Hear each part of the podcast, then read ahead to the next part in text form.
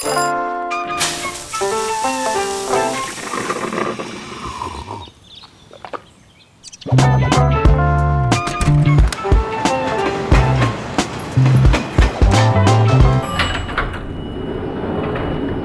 työpäivää.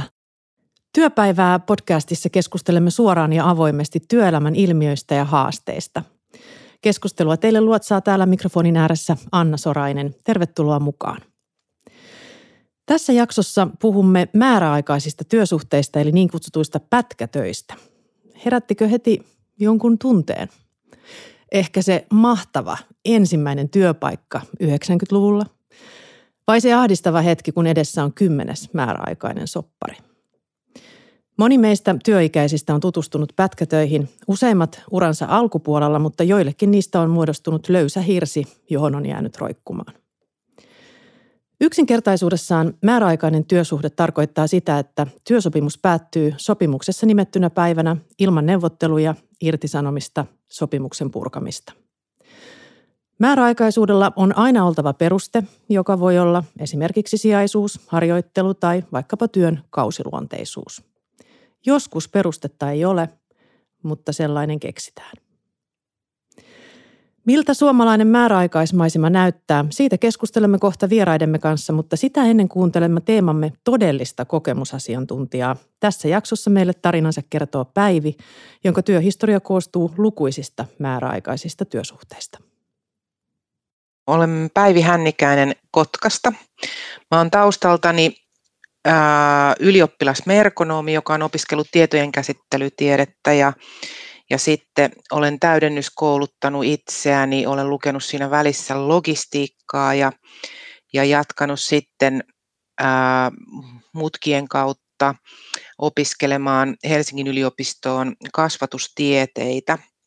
Mun työhistoria on monimuotoinen, eli tietenkin useammalla meistä ää, työhistoriaan kuuluu ää, suorittavan työn tehtäviä, eli opiskelua ennen ja opiskelun aikana olen työskennellyt erilaisissa työpaikoissa, esimerkiksi paistanut hampurilaisia tai siivonnut toimistoja, mutta siinä vaiheessa, kun olin ää, valmistunut merkonoomiksi, niin Suomi oli syvässä lamassa ja, ja vuonna 1993 niin laman myötä niin piti miettiä sitten sitä, että ei edes pieniä määräaikaisia työsuhteita ollut tarjolla, joten täytyi pohtia jatkotoimenpiteitä. Ja tästä syystä hakeuduin sitten lisäkoulutukseen ja, ja lisäkoulutuksen kautta aloitin ensimmäisen pidemmän määräaikaisen työsuhteen, joka oli yksi vuosi. Tein tällaisessa Kymenlaakson kauppakamarissa töitä tällaisessa kansainvälisessä projektissa. Kasvatustieteen opintoja lähdin sitten lukemaan tuossa vuosi tuhannen vaihteessa ja tein siinä samaan aikaan määräaikaista lyhyempää pätkää sellaisessa kunnallisalan kehittämissäätiössä – Helsingissä ja, ja nämä määräaikaisuudet kuitenkin, vaikka ne oli lyhyitä pätkiä, niin ne antoi hyvän syvän luotauksen siihen työelämän todellisuuteen ja siihen, että miten suomalainen työelämä toimii. Yliopistotutkintoon kuuluu kolmen kuukauden osittain palkallinen harjoittelu, ja koska mä olin ollut jo aika pro näissä määräaikaisissa työsuhteissa, niin, niin tuota, ajattelin, että okei, mä hyödynnän sitten tämän kolmen kuukauden harjoittelujakson ja haen Kotkaan johonkin organisaatioon töihin ja päädyin sitten harjoitteluun Helsingin yliopiston silloisen koulutus- ja kehittämiskeskus Palmeenian harjoittelijaksi ja organisaatio on nykyään HY Plus, eli Helsingin yliopiston täydennyskoulutusyksikkö. Palmeenialle kävi vähän ohraisesti sitten vuonna 2014. Siinä vaiheessa vuonna 2014 tiesimme, että irtisanomisia tulee ja irtisanominen sitten tuli, eli tämä Kotkan yksikkö melkeinpä kokonaan lakkautettiin, tai se lakkautettiin, mutta työntekijöistä suurin osa irtisanottiin. Ja voi sanoa, että se tapahtui silloin syntymäpäivänä, niin kun täytin 44 vuotta, silloin kylmä hiki nousi otsalle, koska tiesin, että olin tuudittautunut tällaisen pitkän työsuhteen varaan. Tämän jälkeen oli aikaa niin kuin miettiä, että mikä minusta tulee seuraavaksi. Eli olin, olin työskennellyt Helsingin yliopistolla koulutussuunnittelijana sekä projektipäällikkönä useissa kansainvälisissä projekteissa. Ja mietin kuumeisesti taas kerran, että mitä minä haluan tehdä. Eivätkä ne määräaikaisuudet päättyneet vielä siihenkään. Kohta kuulemme, miten saaga jatkui, mutta sitä ennen jatkamme täällä studion puolella. Tervetuloa Akavan työmarkkinajohtaja Katariina Murto. Kiitos. Ja tervetuloa Akavan erityisalojen työmarkkinalakimies Kari Eskola. Kiitos. Kertokaapa nyt ihan tähän alkuun paras ja pahin esimerkki, johon te olette työurallanne törmänneet koskien määräaikaisia sopimuksia. Jos Katariina aloittaa. No joo, tässä täytyy mennä vähän kauemmaksi niin kuin taaksepäin, kun työskentelin ammattiliitossa aikoinaan ja silloin hoidin suoraan niin kuin jäsenten asioita ja teatteri- ja mediatyöntekijöiden liitossa ja, ja jäsenet työskentelivät kulttuuri- ja taidealalla ja siellä määräaikaiset työsopimukset on hyvin tyypillisiä. Ehkä paras, mikä nyt, nyt tulee mieleen, oli kun henkilö oli ollut pidempään jo työttömänä ja sitten työllistyi määräaikaiseen työsopimukseen. Ja muistan kyllä, että hän niin kun sitten, kun tarkisti työsopimusta ammattiliitossa, niin hän oli erittäin iloinen siitä, että työllistyi.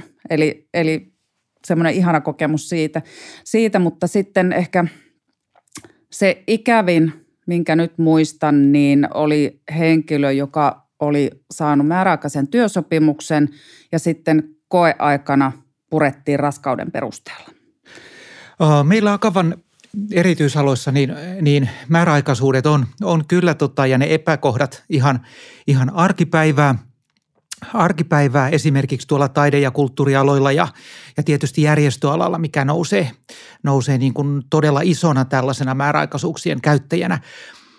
Mutta äh, kun mainitsit äh, Anna tuossa tuon 90-luvun, jäi miettimään sitä, niin kuin Päivinkin tuossa jutussa, se, se vuosi 93, kun itse valmistuin ja työllistyin silloiseen äh, maahanmuuttovirastoon ja, ja tota, olin hakenut vakituista, vakituista virkaa ja sieltä ja e, enhän sitä toki, toki sieltä, sieltä saanut – minkä hyvin ymmärrän näin jälkikäteen, että vastavalmistuneena olisi ollut vähän epärealistista saada valtiolta ensimmäistä vakituista virkaa, mutta siitä, se rekrytointihaastattelu poiki sen ensimmäisen määräaikaisuuden. Ja sillä sitten mentiin puoli vuotta eteenpäin, mutta kuinka ollakaan määräaikaisuus rupesi päättymään ja, ja, ja tota varmuutta jatkosta, jatkosta ollut. Se henkilöstöpäällikkökin sanoi, että vuosi oli 93, Suomi oli lamassa ja syvällä, mutta jatkot tuli, mutta palkka tippui. Ja, Siinä oli siis hyvä ja huono esimerkki tässä samassa tavallaan. Samassa, kyllä. Nuorelle lakimiehelle löytyi, löytyi töitä, mutta palkka lähti liukumaan vielä, vielä alaspäin. Ja työkokemusta siitä kertyi ja kyllä hyvä työpaikkakin oli, mutta sitten, sitten, sitten siitä aukeni uuraa sitten toisaalle valtiohallinto. Kyllä mä muistan myöskin iloinneeni nuorena opiskelijatyttönä, kun pääsin Yleisradion radiouutisiin ensimmäisenä opiskelijakesänä ja, ja aika hieno hetki oli se kyllä. Jos nyt mietitään tätä yhteiskunnallista hetkeä, niin mikä Katariina on tällä hetkellä sellainen tyypillisin kokemus määräaikaisista työsuhteista? Kyllähän ne määräaikaisuudet on, on ö, jakautunut aika tyypillisesti enemmän naisvaltaisille aloille ja julkiselle sektorille. Eli siellä on tyypillistä, että ketjutetaan jopa määräaikaisia työsopimuksia aika paljon. Paljon ja tietysti alakohtaista vaihtelua on, on aika lailla. Et Suomessa määräaikaiset työsopimukset on, jos verrataan niin kuin EU-tasolla, niin on keskimäärin niin kuin yhtä yleistä kuin EU-tasolla on keskimäärin, että Ruotsin kanssa samaa luokkaa. luokkaa mutta että ky, kyllä aika paljon käytetään juuri niin kuin tämmöisiin äh, sijaisuustilanteisiin tai kausiluontoiseen työhön. Esimerkiksi kesätyöntekijöillä on ja, ja niin enemmän nuorilla on määräaikaisia työsopimuksia niin, niin hyvässä kuin pahassa. No nyt tietenkin kun määräaikaisista sopimuksista puhutaan ja pätkätöistä näin, näin katutermein, niin miten paljon tehdään laittomia määräaikaisia sopimuksia? No sitä määrää on ihan mahdotonta arvioida, ei varmasti sellaista tilastoa ole ja, ja toki niin kun, ei kaikki tule edes tietoon. Et ammattiliitot toki saa sen tiedon, että mi, mi, minkä osin jäsen on sitten yhteydessä ja on valmis viemään asiaa eteenpäin, mutta kyllähän niitä riitautetaan verrattain paljon ja siinä mielessä niin kuin ammattiliitto ja ammattiliittoon kuulumia on aivan erittäin niin kuin ensiarvoisen tärkeää, että jäsen saa sieltä apua ja ensinnäkin voidaan tarkistaa se työsopimus, että onko siellä olemassa määräaikaisuuden perustetta ylipäänsä. Ja sitten jos osoittautuu, että siellä perustetta ei ole, niin sitten tietysti ensin neuvotteluteitse varmasti lähdetään viemään sitä asiaa eteenpäin ja tarvittaessa sitten riitautetaan. Että kyllähän niitä aika paljon niitä juttuja ajetaan liittojen niin kuin johdolla. Et, äh, käytännössähän äh, riitautus on mahdollista äh, tyypillisesti vasta siinä vaiheessa, kun, kun se määräaikaisuus päättyy. Et esimerkiksi virkasuhteessahan se riitautus ei ole edes mahdollista ennen. Mm. Joo, ja harva, harva tietysti ehkä uskaltaakaan sit kyseenalaistaa sen määräaikaisuuden perusteen työsuhteen aikana. Tietysti toiveena on, että sitten se työsuhde jatkuisi sen jälkeen – Meillä on täällä yksi ihminen, joka uskaltaa meille kertoa oman tarinansa. Kuunnellaan, miten Päivin määräaikaistarina on jatkunut. Irtisanomisen jälkeen niin määräaikaisuuksista tuli sellainen ää, jonkinlainen trendi. Sanotaan, että se oli se kaksi vuotta, oli määräaikaisena ja sitten sain ää, puolentoista vuoden ää, tällaisen niin kuin pidemmän työsuhteen vakinaisen työsuhteen, mutta sekin päättyi YT-neuvotteluihin. Mutta tämän viimeisen kuuden vuoden aikana niin mä olen toiminut määräaikaisissa lyhyisissä suhteissa niin kunnallisella alalla, eli olen toiminut luokanopettajana kahteen otteeseen. Yksi kesti vuoden, yksi kesti puoli vuotta. Sitten olen toiminut ähm, siellä vastaanottokeskuksessa sen puolitoista vuotta opettajana – ja sitten 19 tammikuussa niin sinnikkäästi, kun olin soitellut tänne ammattiopiston puolelle ja kertonut kiinnostukseni organisaatiota kohtaan, niin sain ensimmäisen kahden vuoden määräaikaisuuden, joka päättyi vuoden 2020 lopussa. Ja nyt jouduin sitten viime syksynä hakemaan uudestaan seuraavaa määräaikaisuutta, joka päättyy nyt joulukuun lopussa – ja miten näitä on perusteltu? Meillä perustellaan nuo määräaikaisuudet kunnallisella puolella usein sillä tavalla, että ne perustuu niin kuin joko sijaisuuteen tai sitten ne perustuu tiettyihin määrärahoihin tai työn luonne on sellaista, että se ei ole pysyväistä työtä. Eli jotkut näistä perusteluista eivät ole kestäviä, eli, eli työn ketjuttaminen on hyvin tavallista nykyisessä työelämässä. Eli henkilöä palkataan uudestaan ja uudestaan, työn kuvaa muutetaan sen verran, että kun lain mukaanhan, kol, jos muistan oikein, niin kolmen määräaikaisuuden jälkeen niin henkilö pitäisi vakinaistaa, mutta kun työn kuvausta muutetaan hieman ja työn kriteerejä muutetaan, niin tällöin henkilön palkkausperusteet muuttuvat ja hän ei ole sitten, niin tai organisaatio ei ole velvollinen – palkkaamaan pidempään työsuhteeseen. Olen pystynyt pitämään lomia joo, mutta en pysty, niin kun, kun mietittiin, miettisin sitä, että miten voisi näitä lomia, niin kun, miten niiden kautta voisi miettiä tämän määräaikaisuuden negatiivisia puolia, niin ne te- työtehtävät, mitä minä olen tehnyt, niin kaikista niistä on kertynyt lomia. ja olen saanut pitää ne lomat jopa työsuhteen aikana, että niitä ei ole ollut pakko säästää sitten sinne työsuhteen loppuun. Ja totta kai tällaiset ää, tietynlainen lomattomuus ja päämäärättömyys niin aiheuttaa sitten tietynlaista taloudellista epävarmuutta. Että ainoa kerta, kun mä muistan, että mä oon selkeästi niin kuin taloudellisesti epävarmassa tilanteessa ollut – määräaikaisen työsuhteen kohdalla niin oli kerran yhdessä kodinkoneliikkeessä, kun myyjä ei pystynyt myöntämään minulle tällaista pidempää maksuaikaa, kahden vuoden maksuaikaa, koska työsuhteeni oli yhden vuoden. Päivi kertoi, että kodinkone liikkeessä ei annettu maksuaikaa kahta vuotta.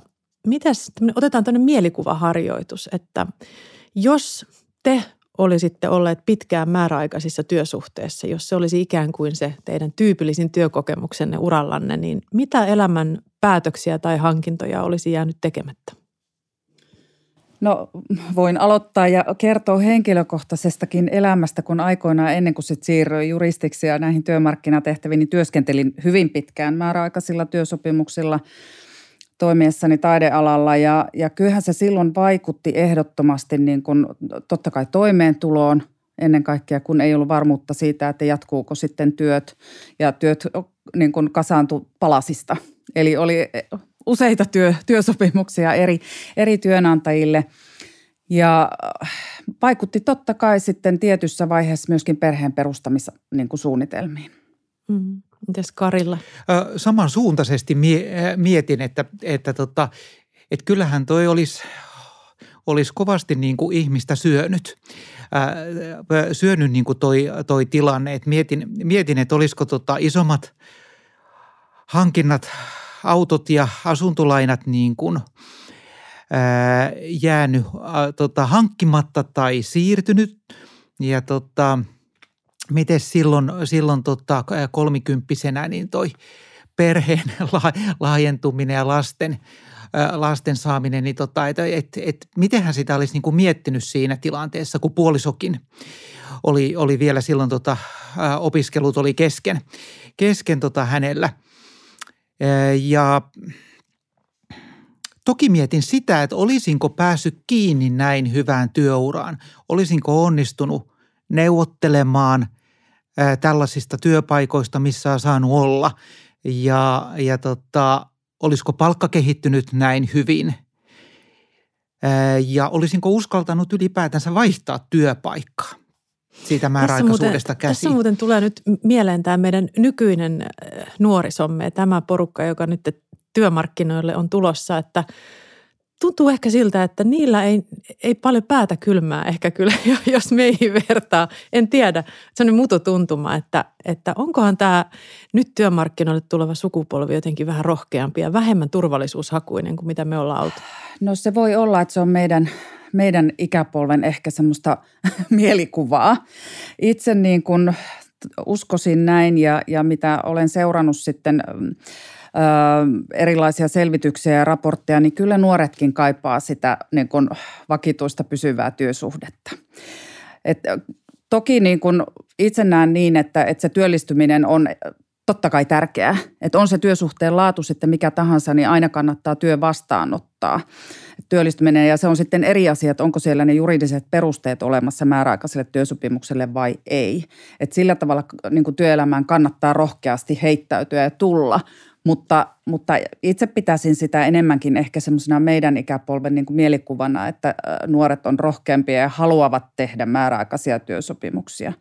Kyllä se ikä tulee sitten jossain vaiheessa vastaan, kun miettii sitä ehkä niin kuin asunnon hankintaa tai perheen perustamista, niin kyllä silloin se vakituinen työsuhde tuo sen turvan – nuoret joutuvat elämään tätä, tätä silppua ja sotkua ja sirkusta työ, työelämässä ilman, että se olisi välttämättä heidän valintaa. Että kyllä meidänkin työmarkkinatutkimuksen ja, ja muistelen Temmin työolobarometriin ja nuorisobarometrien niin kuin mukaan, niin nuorisokin arvostaa sitä, sitä turvallisuutta ja tavoitteena ja, ja pyrkii, pyrkii niin kuin vakituiseen työhön. Mahtavaa. Me olemme murtaneet yhden myytin tässä keskustelussa selvästikin.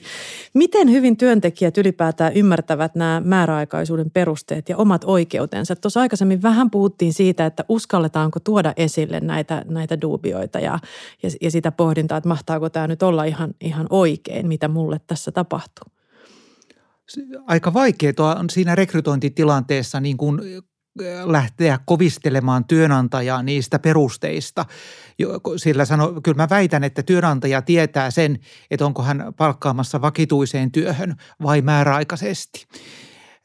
Ja, ja se neuvotteluasema sillä, sillä työnhakijalla määräaikaiseen työhön ei ole niin vahva, että hän sitä yleensä pystyisi kääntämään, kääntämään toiseksi tai muuttamaan Onko ymmärrys sitä. olemassa siitä, että kuinka tämän pitäisi mennä? Mikä käsitys Katarina sulla on?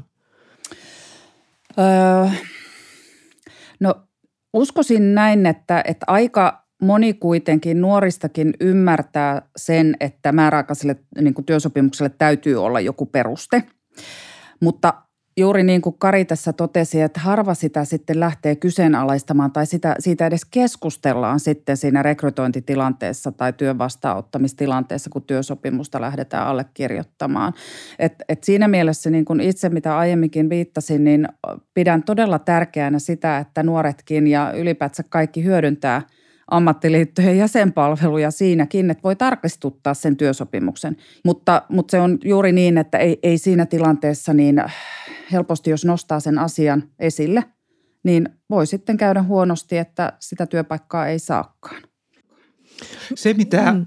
se, mitä tuo määräaikainen työntekijä ei välttämättä välttämättä kun kokemuksen kautta ymmärrä, että ne työsuhteen ehdot ovat akavalaisilla aloilla niin kuin tyypillisesti heikommat määräaikaiselle. Et mä väittäisin meidänkin työmarkkinatutkimusten perusteella, että että palkkaus- ja työsuhteen ehdot on sellaiset 20 prosenttia heikommat, mitä ne olisi vakituisella työntekijällä vastaavassa työssä. No tarvisikohan nämä työnantajatkin sitten apua? Että kyllä ainakin henkilökohtaisesti on törmännyt aika moneen tilanteeseen, jossa se, se työnantaja on itse aika kuutamolla käytännössä siitä, että, että, että millaisin perustein itse niitä sopimuksia tekee. Niin mitä, miten te luonnehtisitte tätä, tätä osaamistasoa siellä yritysten ja organisaatioiden puolella? No kyllä se kirjo on kieltämättä niin kuin vaihteleva. Et, että on selvää, että on paljon työnantajia, jotka osaavat sen juridiikan ja, ja myöskin on esimerkiksi isommilla työpaikoilla on oma HR-osasto ja juristit, jotka tietävät, tietävät että, että mitä työlainsäädäntöä ja työehtosopimuksia täytyy noudattaa, mutta sitten on valitettavasti myös paljon niitä, joissa se osaaminen on todella, todella sitten heikkoa – heikkoja ja sitten, sitten näkyy myöskin, myöskin niissä rikkomuksissa.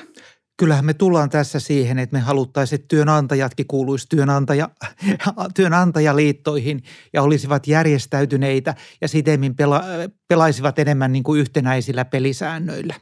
Kyllä. Jos kuvataan nyt se prosessi, jos minä työntekijänä, mulla on käsissä sopimus, jota mä en ihan ymmärrä, mulle tarjotaan määräaikaisuutta, mulla on vähän semmoinen epäilys, että tämä ei ehkä nyt ole ihan kohdillaan, niin, niin jos mä olen teidän jäsen, Kari, niin mitä mä nyt seuraavaksi teen? Kyllä mä sinuna tarkastuttaisin sen työsopimuksen meidän, meidän lakimiehellä ja kysyisin työsuhdeneuvonnasta niiden perusteiden perään ja ehkä muutakin, että mitä siellä on merkitty työaikoihin ja työehtosopimusten noudattamiseen. Ja tämä tietysti ennen kuin se työsopimus allekirjoitetaan. Olisikohan tämä hyvä hetki tässä keskustelussa nyt kiteyttää, että mitkä ovat määräaikaisten työsopimuksen hyvät ja huonot puolet? Minkälaisia listoja arvon vierailta löytyy? Katariin. No hyvinä puolina aivan varmasti, että työllistyy ja saa työpaikan ja pääsee kiinni työelämään. Se on ehdottoman niin kuin hyvä, hyvä puoli, mutta että ehkä niitä kielteisiä puolia on sitten kuitenkin, kuitenkin enemmän. Eli, eli kyllähän määräaikaisena tietysti riippuu siitä kestosta, että kuinka pitkäksi määräaikainen työsopimus on, on laadittu, mutta se kiinnittyminen työyhteisöön voi olla, voi olla ehkä niin kuin erilaista, että onko sitten kuitenkaan samassa asemassa siellä työyhteisössä ja ottaako se työyhteisö vastaan samalla tavalla kuin vakituiset työntekijät.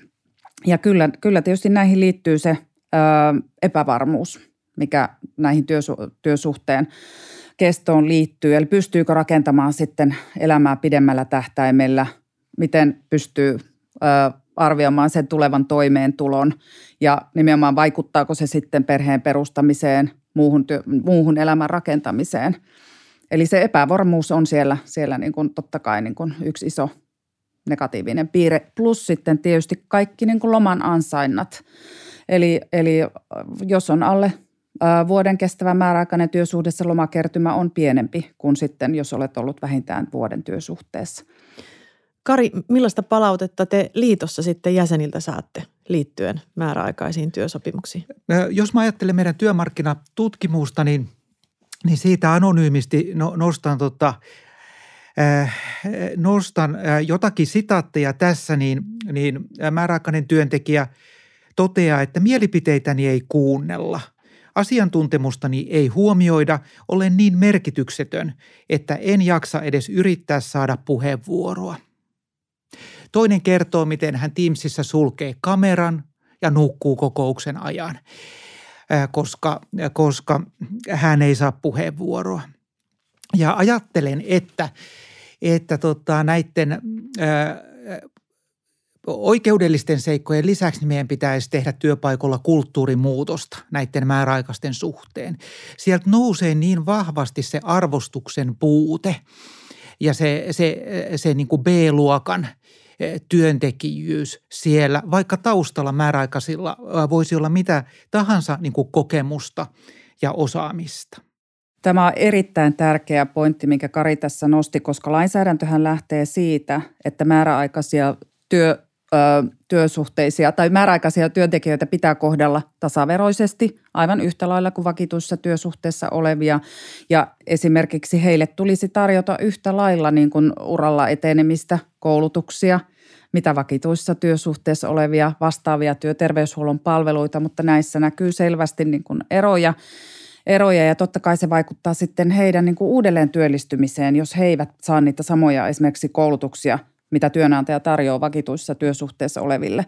Ja jos ajatellaan esimerkiksi nuoria, jotka ö, työllistyy ehkä ö, useammin määräaikaisille työsopimuksille, niin heidän kiinnittyminen sinne työyhteisöön ja, ja vastauttaminen sinne ja perehdyttäminen, kaikki tämä, niin, niin kyllä se vaatii aika isoa asennemuutosta – Tämä on loistavaa, että tässä tulee esille ei pelkästään se, että työnantaja hoitaa velvoitteensa, vaan tämä on koko työyhteisön asia ottaa ihmiset vastaan ja, ja kohdella tasavertaisena. Ja, ja tämä on asennekysymys ja, ja organisaatio tämmöinen niin viestintäkulttuurinkin Kyllä.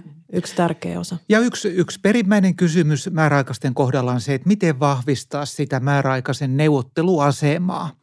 Et meillä on, meillä on äh, hyvä työelämä monella tapaa Suomessa ja kehittynyt lainsäädäntö, mitä toki haluamme parantaa. Mutta määräaikaisen työntekijän on todella vaikeaa taistella oikeuksiensa puolesta sen työsuhteen aikana, jotta ei saisi hankalan ihmisen mainetta ja vaikeuttaisi omaa työllistymistään määräaikainen joutuu ajattelemaan sitä omaa mainettaan vaikka pienellä paikkakunnalla tai pienellä toimialalla, miten, miten paljon haluaa niin kuin tulla tikunokkaan sen asiansa kanssa. Mennäänpä vielä kuuntelemaan Päiviä hetkeksi, mitä hän pohtii muun muassa tulevaisuudesta.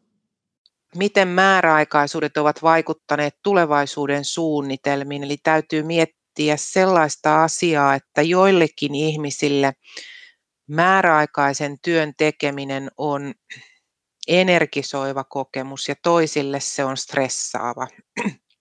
Meitä on erilaisia kansalaisia ja erilaisia työntekijöitä, mutta siinä vaiheessa, kun saat määräaikaisessa ja sä yrität suunnitella sitä seuraavaa vuotta, sun loppuu työsuhde joulukuun lopussa, sä jäät työttömäksi heti, siinä on seitsemän ainakin oli seitsemän päivän karenssi, jolloin, tota, jonka jälkeen sä alat keräämään ensimmäiset 14 päivää ansiosidonnaista oikeuttavaa niin kuin työttömyysaikaa. Tämä tarkoittaa sitä, että kun määräaikaisuus päättyy, niin sinulla pitää olla rahallinen reservi sitten kaikkiin laskujen maksuun. Sun pitää säästää viimeiset kuukaudet, erityisesti jos saat yksineläjä, niin sulla ei ole ketään, jonka puoleen sä kääntyisit, kun sun rahat on loppu, että ainoastaan sosiaalitoimeen. Minun kohdalla se työmotivaatio syntyy siitä työstä. Mä en hakisi sitä työtä, jos mulla ei ole motivaatiota siihen. Eli mä olen siitä onnellisessa asemassa, että mun talous ei hajoa, jos minä hajoan. Eli, eli tuota, jos minä olen työttömänä vähän aikaa siinä välissä – ja pätkätyöt kyllä syö työmotivaatiota siinä vaiheessa, jossa huomaat, että sun kollegoita vakinaistetaan. Tai sä olet ainoa pätkätyöläinen koko siinä työyhteisössä. Et, et se, se ammatillinen ylpeys, se on ää, määräaikaisuuksissa, niin se on, se on yksi asia, minkä sä joudut joskus heittämään romukoppaan. Eli esimerkiksi luokanopettajan määräaikaisissa sijaisuuksissa, niin kun ei ole luokanopettajan pätevyyttä, on vain kasvatustieteen maisteri, niin palkka on sama kuin ylioppilaalla. Mitäpä arvon vieraat luulette, miten määräaikaisten työsuhteiden käy tulevaisuudessa? Mitä kohti menemme? No ei ne ainakaan tule poistumaan, enkä sillä tavalla ajattele, että totta kai se niin kuin varmasti tulee säilymään yhtenä työsuhteen muotona, mutta totta kai meillä työelämä tulee muuttumaan todella paljon ihan teknologian kehityksen myötä, työn murroksen myötä ja kyllä näyttää siltä, että, että alustataloudenkin lisääntyminen on todennäköistä. Se näkyy Euroopassa jo laajemmassa mittakaavassa kuin Suomessa. Ei varmastikaan ihan lyhyellä aikajänteellä, mutta uskoisin, että tulee lisääntymään – lisääntymään ja pirstaloittaa ehkä työelämää entisestään, että tulee enemmän näitä pätkiä ja muita, mutta että... Todella tärkeää ainakin on se, että me saadaan itsensä työllistäjät ja äh, ammatinharjoittajat, pienyrittäjät tietyllä tapaa niin kuin saman työlainsäädännön piiriin ja suojaan, jottei sitten tietyllä tapaa sen – työnteon muodon välillä niin kuin synny, synny sitten eroa siinä, että mitkä ne oikeudet ovat. Kyllä, meillähän no. nyt on jo mm. tällä hetkellä se tilanne, että kun meillä on, on työ, työtä tekevä, on joko työsuhteessa tai yrittäjänä. Ja nyt esimerkiksi käydään keskustelua parhaillaan tästä itsensä työllistämisestä aika paljon ja alustatyöstä ja, ja pohditaan ratkaisuja siihen, että, että tulisiko työsuhteen tunnusmerkistöä täsmentää siltä osin, että, että katsotaan useammin työsuhteiseksi kuin, kuin tällä hetkellä, että se rajaveto olisi selkeämpi ja Akava kyllä katsoo niin, että, että ilman muuta sitä tunnusmerkistöä täytyy tarkastella niin, että, että jos on selkeästi niin kuin alisteisessa tai riippuvaisessa asemassa, niin se tulisi katsoa enemmän työsuhteeksi. Mutta että missään nimessä ei niin kuin kannateta sitä, että tulisi joku kolmas kategoria näille itsensä työllisteille tai muille. Että se kyllä sitten ehkä sekoittaisi tätä niin kuin pakkaa ja lainsäädäntöä entisestään.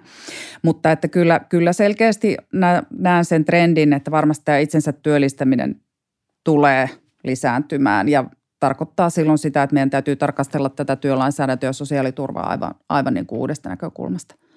Julkisuudessa puhutaan niin kuin kovasti nyt tällä hetkellä työvoimapulasta ja siitä, miten Suomen talous menee tässä nyt pari seuraavaa vuotta porhaltaa niin kuin hyvin eteenpäin. Ja, ja jos jotain hyvää tässä työvoimapulassa mä näen, niin on, on nimenomaan se, että kyllä fiksu työnantaja haluaa – vakinaistaa niitä työntekijöitään ja ottaa sinne enemmän vakityösuhteeseen, koska kysymys on siitä, että puolin ja toisin, että halutaanko sitoutua siihen, siihen työpaikkaan, työhön ja, ja siihen tekemiseen.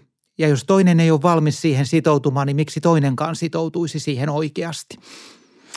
Joo, ja tähän täytyy vielä täydentää sen verran, että työnantajapuolelta on jonkin verran niin kuin väläyteltykin sitä, että, että pitäisi määräaikaisuuksien perusteita keventää. Ja he näkee sen, että se lisäisi työllisyyttä ja työllistymishalukkuutta, mutta itse näen kyllä sillä tavalla, että se on enemmänkin niin kuin ehkä rekrytointiprosessin osaamattomuutta. Meillä on verrattain pitkä aika kuusi kuukautta, että ei, en, en näe tätä lainkaan niin kuin työllistymisen tai työllistämiskynnyksen esteenä. Tässä selkeitä terveisiä täältä studiolta suoraan päätöksentekijöille. Toivottavasti menevät perille. Vielä viimeinen kysymys, jos tuohon Päivin tarinaan palataan hetkeksi, niin mitä te sanotte, miten helppoa tai vaikeaa on 50 plus ikäisen naisen työllistyä vakituiseen työsuhteeseen? Erittäin vaikeaa. Siinä meillä selkeästi on, on Suomessa niin kuin iso ongelma. Ää, ikäsyrjintä näyttäytyy todella voimakkaana ja on, on näin, että siinä on asenteista ennen kaikkea kyse. Eli kyllä pitäisi arvostaa silloin sitä osaamista ja kokemusta. Ja he ovat ihan niin kuin parhaassa työiässä vielä. Niin selkeästi on, on niin kuin asenneongelma. Onko Kari samoilla linjoilla? Meillä on Suomessa tällä hetkellä kolme kovaa syrjintäperustetta. Ja ne ovat kyllä ilman muuta tämä sukupuoli, ikä ja tämä määräaikaisuus. Ja tällä 50 plus naisella, niin nämä kaikki toteutuvat tässä. Ja haastankin meitä, meitä tota, kaikkia, kaikkia siihen, että, että, tota, että millä muutamme tämän yhteiskunnan sellaiseksi, että me saamme myös, myös tota, tämän osaavan työvoiman yhteiseen käyttöön ja, ja hyväksi. Tämä ensi vuonna 50 vuotta täyttävä nainen kiittää teitä tästä keskustelusta ja odottaa, odottaa tulevia muutoksia ja, ja toivoo myöskin keskustelun jatkuvan rakentavasti tulevaisuudessa. Kiitoksia teille Akavan työmarkkinajohtaja Katariina Murto ja Akavan erityisalojen työmarkkinalakimies Kari Eskola. Kiitos. Kiitos.